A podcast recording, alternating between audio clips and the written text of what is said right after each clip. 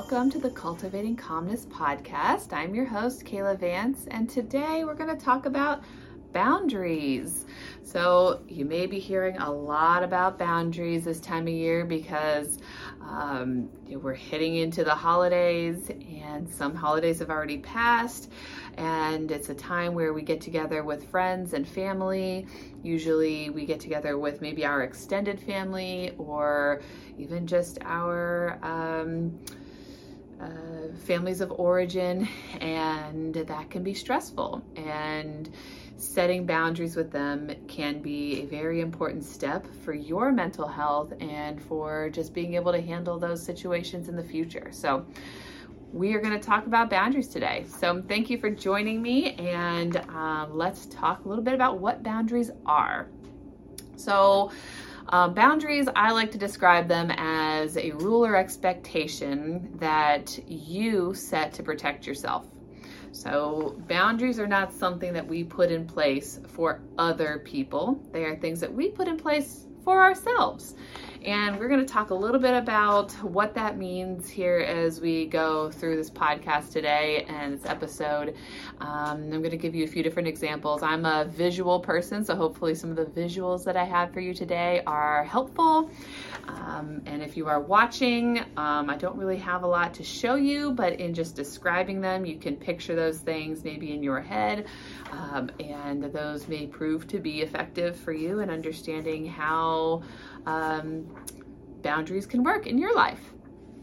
Um, so before we get too much further, I have a little handout that I found when I was looking up some more information on how I could talk to uh, talk to you about boundaries today. And this was from therapistaid.com, uh, and they have a lot of good resources, and this one being on boundaries. So, this is about personal boundaries, and they describe three different types of boundaries that we can have or um, traits of different boundaries that we have. So we have healthy boundaries, we have porous boundaries, like something with a lot of holes in it, and rigid boundaries. So we kind of have the extremes and then we have the, you know, in the middle. And so we can have um, boundaries that span all of those categories, or we can have all really good, healthy boundaries. I would say most people kind of span, you know, and cover the different types of boundaries depending on uh, where you are. So the examples they give is that you may be have healthy boundaries at work, but porous boundaries with your romantic relationships, and maybe a mix of all three when it comes to your family. Right. So in different parts of your life, you may do different things in regards to the boundaries that you set and that may or may not be good for you. It just really depends. So, at this time of year, I have been talking with most of my clients about boundaries. I've had conversations with friends um, and even just thinking about them myself in my life and how to incorporate things into my life, boundaries in my life that help me and are going to help um, you feel more stable to feel more at ease and at peace with your decision, uh, although that may be difficult, and we can get to that a little bit later. So, um, you know, setting these types of boundaries will be helpful for you. So, healthy boundaries are where you value your own opinion over the opinions of others. Uh, you don't compromise your values for other people's values. You share personal information in an appropriate way, meaning you don't overshare or undershare. You know um, your personal wants and needs, and you can communicate those effectively. And you're you can accept when other people say no. So that is a person that has healthy boundaries. If you're somebody who has porous boundaries or maybe some unhealthy boundaries, you maybe are somebody who overshares. And so maybe that's like you feel comfortable sharing a lot of information, but then maybe a little bit later you think about it and you're like, ooh, maybe I shared too much. Um, you have a difficult time saying no to other people. So when other people have requests of you or ask you to do something, go somewhere, do something, you always say yes. And then later you regret that. You feel overwhelmed. You feel like you don't have any time for yourself. You know, um, you regret saying yes, but you feel for some reason that you should or you have to say yes. Um, somebody with porous boundaries maybe become over involved in other people's problems. I want to solve your problems. I want to know what's going on. You know, include me. you maybe are dependent upon the opinions of others. You know, you feed off of the opinions of others. You feel like you need their opinion to be able to do what it is that you want versus only caring about your opinion and what matters to you. Uh, maybe somebody with porous boundaries accepts um, like abuse and disrespect from other people. Uh, you know, not necessarily by choice, but because of whatever your life story is, whatever your past traumas and experiences are, lead you to the point where it maybe it's easier to accept what somebody is giving you, treating you poorly, talking down to you, possibly even hurting you because that is, you know, safer for you or easy for you than to say no, than to stand up for yourself, than to set limits because maybe those things could get you hurt or could cause more damage in your eyes. Um, or maybe somebody who has porous boundaries fears rejection. And if they don't comply or don't do things that other people want, that they will be kind of shunned and pushed away. So they do what other people want. And then somebody with rigid boundaries would be the complete opposite of all those things. So you avoid close relationships and intimacy with other people. You are unlikely to ask for help, so you can do everything yourself. Whereas other people take on other things and they don't want to, um, these people want to. They want to take it all on. They have to do it themselves because they can't trust other people, maybe, to do the things the way that they see them fit or they want to do them. Um, maybe they have very few close relationships with other people, probably because of the other two things that I already mentioned. They can be very protective of personal information. So, those would be people who share nothing maybe. They don't get personal, they don't talk about themselves. Um, whereas porous, people with porous boundaries share everything and don't know when to stop themselves from sharing something. Um, people who have rigid boundaries may seem very detached, again, because of the things already said, because they don't form those close relationships, they don't share personal things, so they seem very standoffish. And maybe they, um, you know, they keep others at a distance and they avoid to avoid the possibility of being rejected. So if I don't get close to you, then when you reject me, I don't get hurt by that. So it's easier just to keep everybody out there away from me, not get too close, not get too personal, because if I do, something bad's to happen. So there's this little sheet um, that has all these spelled out from therapistaid.com. Um, I thought that was kind of helpful to be able to see. Now, this doesn't cover everything, uh, but it is a good um, helpful tool if you're looking to understand maybe what kind of boundaries that you have and if you're looking to change some of your boundaries whether it's now for the holidays or sometime in the future or anytime. It doesn't have to be just for the holidays or just with your family. Um, but this is the time when it usually comes up because of all the family get togethers and excitement around the holidays. So, uh, another way that I like to describe or show boundaries, um, well, that I recently learned, and so I can't take credit for this, this actually came from uh, my pastor, Ken Murphy, and so I can't take any credit for this, um, but it was a good visual. So, um, imagine having boundaries is like having two hula hoops and I don't have anything, well, kind of. I'll have two kind of circles here. So if you're watching, um, I have two kind of circles here. They're not the same at all. So I have this circle, one hula hoop, and another circle here. Um, when you think about a hula hoop, can you control the other, another person's hula hoop when they're hulaing? No, we can't control their hula hoop. We can only control our hula hoop. So we can control what our hula hoop does, what we let into our hula hoop, what we send out of our hula hoop, how much our hoop overlaps with another person's hoop. And so I have two circles here that we're going to pretend our are our hula hoops and they will overlap as much or as little as we want them to. So they could completely overlap they could just partially overlap or they could not overlap at all. And that is dependent upon you and your boundaries and what you set into place. Um, because you cannot control what somebody else does with their hula hoop, or in other words, like their life choices. You may want to, but we can't. You know, so we cannot tell somebody what they can and cannot do. I mean, we can. That doesn't mean that they have to follow or they have to listen um, they're going to ultimately do whatever it is that they want to do. So I cannot tell somebody to, you know, you have to stop drinking. You know, they're going to make that choice, you know, that they're going to stop drinking um, if they choose to do so. But what you can do is you set a limit for yourself. Um, and it's something along the lines of, you know, I am not comfortable with you drinking around my children. Um, and so, therefore, if I find out or realize that you are intoxicated or are drinking around me and my children, then we're going to leave. So, what we did there was we said what we will or will not tolerate. And then we have to stick with it. And so, I'll get to that a little bit in a little bit.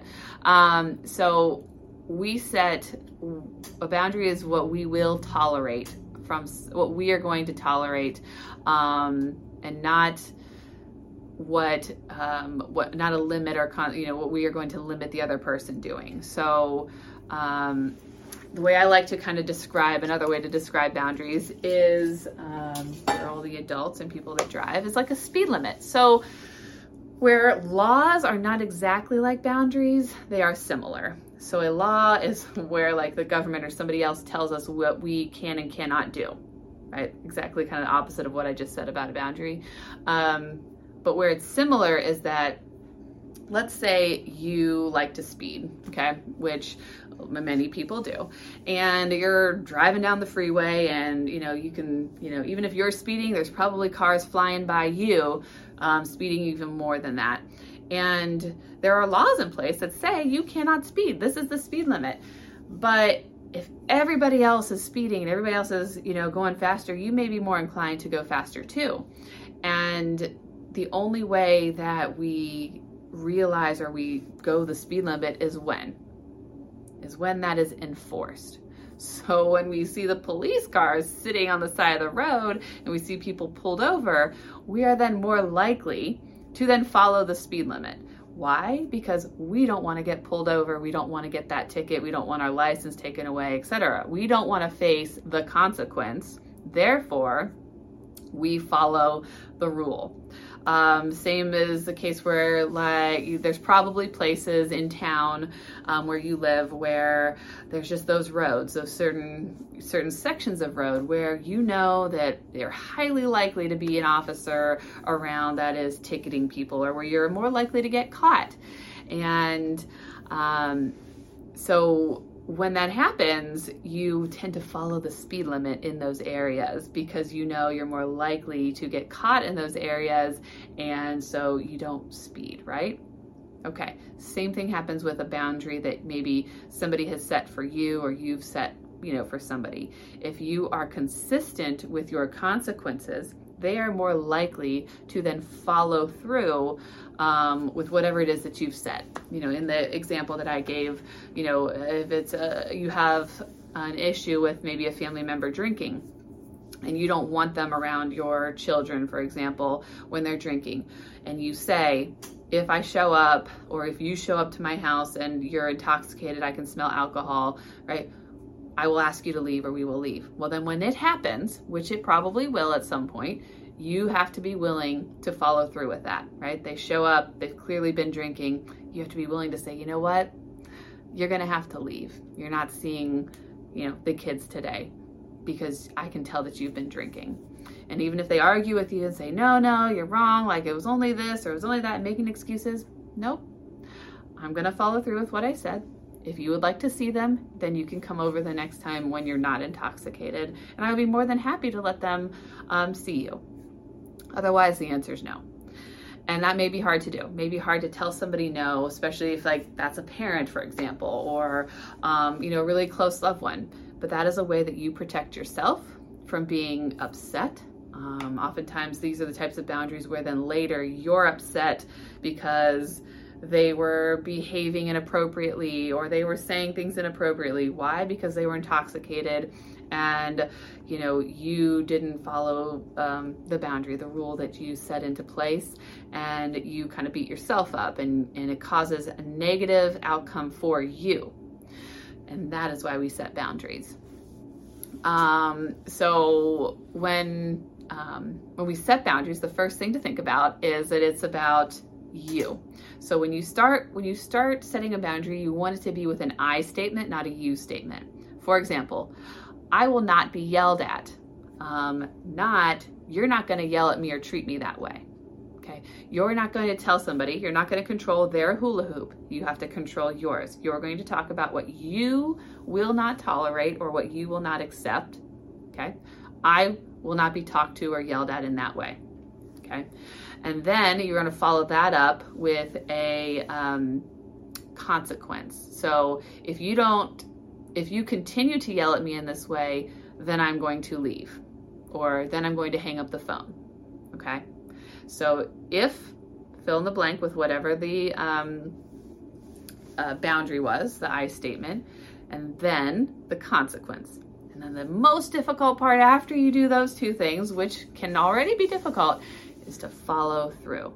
Right? So if you're on the phone, for example, and you are having a conversation with somebody who maybe has a history or a tendency to raise their voice or to yell at you or to cuss at you or something, and you're not happy about that, your limit is if you do, you know, if this starts to happen in this conversation, again, an I statement, what I'm not going to tolerate, I'm not going to tolerate you yelling at me, then I'm going to hang up the phone. So you've already given them the warning. So when they inevitably raise their voice or do the thing you've told them you will not tolerate, you then get to hang up the phone. Now, you could warn them. You could say, like, okay, you're yelling at me, and you can give them a chance if you want to. But you don't have to because you've already given them that warning. You, okay, you're yelling at me, I'm going to hang up the phone now. And if they continue, right, you hang up the phone. And they call back and you don't answer. But that's your choice. You can choose to answer. And if they continue to yell, you hang up the phone again. You then are showing them what you will and will not tolerate from them. And so then the ball is in their court, as they say. You've now put the ball in their court. They have the choice to stop yelling and treat you appropriately the way that you want to be treated, or they don't, and you don't talk with them. I think that ends up being the hardest part. Uh, the biggest concern that I get from clients and from other people is like, well, but what if they don't change? Yeah. What if they don't change? That's hard because a lot of times this is about a relationship with somebody. You want the relationship with that person for whatever reason, you know? And, uh, you know, a lot of times it's, well, they're family. Yep, but does that mean that it's okay for them to mistreat you or to talk down to you or to be mean to you or any of the number of things that happen in families um, you know, where there's you know, just a toxic relationship? You don't deserve to be treated like that. Um, and so it is hard to set limits with families because inevitably, you know, uh, ultimately the reason you're having this difficulty is because you want some kind of connection with them. And it can be hard to still have a connection when they don't understand your boundaries and they feel it's okay to treat you in a negative or, or bad way. And the only way that they are going to learn that is if you are the one to tell them that. So for whatever reason, you know, oftentimes we have lax boundaries or more those porous boundaries as a protective factor. What I mean by that is that, you know, maybe it was um, I have to do things in this way in order to not get yelled at or in order for this to not get worse. Um, because in the past, if I've said no or if I've set limits or uh, anything like that, then things would inevitably get worse for me. So, in order to keep the peace, I say yes. In order to keep the peace, I just allow them to talk negative negatively to me and put me down because if I don't, then other worse things can happen, right? But it doesn't have to be that way. Um, you know, if you feel safe enough and you have a way to protect yourself, and you're, you know, um, not, uh, you know, for example, not living under the roof of somebody who is going to mistreat you, and you have the ability to leave. Um, you know, for example, like if you are married and you have your own home and your own uh, family, and you go to your parents' house and they have they have this toxic relationship with you, like you have the ability to leave right, then it may be safer for you, for example, to set that limit with them to say, no, you know what, you're not going to talk to me that way or treat me this way because I will leave. And then when they do, you leave and they're not going to be happy about it. Right? You've gotten to this point where you've had to do these things maybe to protect yourself to to to to get to where you are. And so they've learned like it's okay to treat you this way, right? Um, not that you wanted to be treated that way, that's not what it means, but they've learned that it's okay to treat you that way, so they do. And the only way they learn is by you setting those limits. So you set the limit and then you follow through. and they're not going to like it. And if you have kids, you probably know, like if you say, nope, you know, um, you didn't pick up your toys, so you're not getting the candy, then you have to not give them the candy and they're going to have the meltdown and the tantrum and they're going to, you know, fight you. But um, if you give in, right, they know, then they have learned, those kids have learned, okay, I just have to push mommy's button so much and then she's to let me have the candy. So they do that and they keep doing it, keep doing it because they know and they've learned from you that you eventually give in and give them the candy. And that's not what we wanted to teach them, right? So, you know, that's a way that shows up with kids. Um, the way it shows up with adults, maybe uh, I've seen this in all different settings. I've worked in an inpatient hospital. I've worked with children specifically, and so um, you know, then it's with children and their parents. And you know, in private practice, I've seen this in various ways. And setting limits can be hard. Um, one of the things I saw when I was in um, inpatient hospital, for example, I would talk to families where maybe their um, adult child had been hospitalized numerous times. Um, and due to their diagnosis and their mental health concerns, you know, they just had the, the, the, the patient, the child, had poor boundaries and the parent had poor boundaries. And, you know, for example, be at the the child, the adult child wants or needs money. You know, they're always going to parent for help, and the parent's always giving them the help. And then the child is always taking advantage of that help and never using that money, for example, to do the things they said they would do, right? So instead of paying for the apartment that they need or paying for the medication they need, you know, they buy drugs or they buy alcohol or they give it away or they spend it on frivolous things and then they can't pay their rent and they can't pay for their medicine, et cetera, et cetera. And so the boundary for the parent maybe something like i am not going to continue to pay for to, to pay you. You know if you want money or if you want x y or z these are the things that you're going to have to do. And that can be hard because the end result for some of those people is well then my child's going to be homeless. And that is hard. You know that's a hard lesson for some parents and that may be a little extreme right? But the parent continuing to give in and give money and um, help the you know help the adult child hasn't helped them because the child has only learned I just have to go to mom and beg and plead my case and they will save me. Um, when unfortunately, right, maybe they do need to go to a homeless shelter. Maybe they do need to couch surf with their friends to really understand like that mom's not going to always bail me out. My mom loves me and my mom will invite me over for dinner and my mom will have me but she's not going to let me sleep at her house. That may be a boundary too. Like you can come over but you're not staying here. Um, so putting your children in a difficult position is often a place where parents don't want to set a limit. They don't want to set a boundary. Um, and I know that I know that that would be really difficult, and um, you know it's why we give in to kids when they're having their tantrums and they want the candy. You know, part of it is like I just can't take your screaming anymore, and another part of it is you know, but oh they're kids and I want them to have it. You know, but am I teaching them? Are they learning what they need to learn? Um, is your family when you go to holiday get-togethers um, in the next you know in the several weeks coming up? Um, you know are they learning what you need them to learn? Like that they can't disrespect you, they can't treat you uh, poorly. So um, this could be you know, family asking just inappropriate questions, right? Like, when are you going to have a baby? Or when are you going to get married? Or when are you going to do X, Y, or Z? Or why haven't you done this? Or bringing up um, politics or religion or you know those topics that you know are just going to cause an argument you you can just say no i'm not going to answer that plain and simple. Um, another, like maybe more positive way of saying something would be, um, I really like the relationship that we have, and I don't want to ruin it by having this conversation. So I'm just not going to talk about that right now. You know, if you want to keep your relationship the way it is by not broaching certain subjects or not talking about certain things, that would be an appropriate way to handle that. And even just no, no thank you is also a good way to handle that. People may not like your answer, but it's not about them. It's about you. So that's the biggest thing I want you to take away from today is that the boundaries you set are about you, not about them. What is going to protect you, what is going to help you, what is going to to further you along is going to keep your sanity, is going to um, help you to remain positive and at peace That is what I want you to think about. And so I'm giving you permission to set those boundaries this holiday season or anytime um, because you deserve it.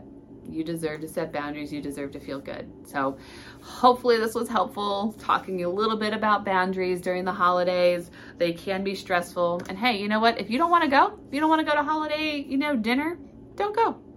And you can provide a reason, or you don't have to provide a reason. Simple as, I don't want to, can be good enough. And again, people don't really like those types of answers, and they're going to push back, and you don't have to accept it.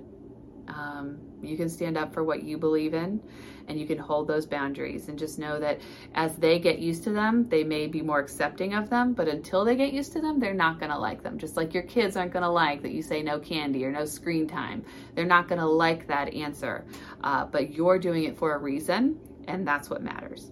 So, good luck this holiday season. Put yourself first this year. You have permission to do that from me, but also yourself, you have permission to do that. So um, go ahead and give yourself that freedom to set boundaries with the people in your life that you care about, but maybe don't always care about you as much as they should. Have a good day, and I'll see you next week for Cultivating Calmness.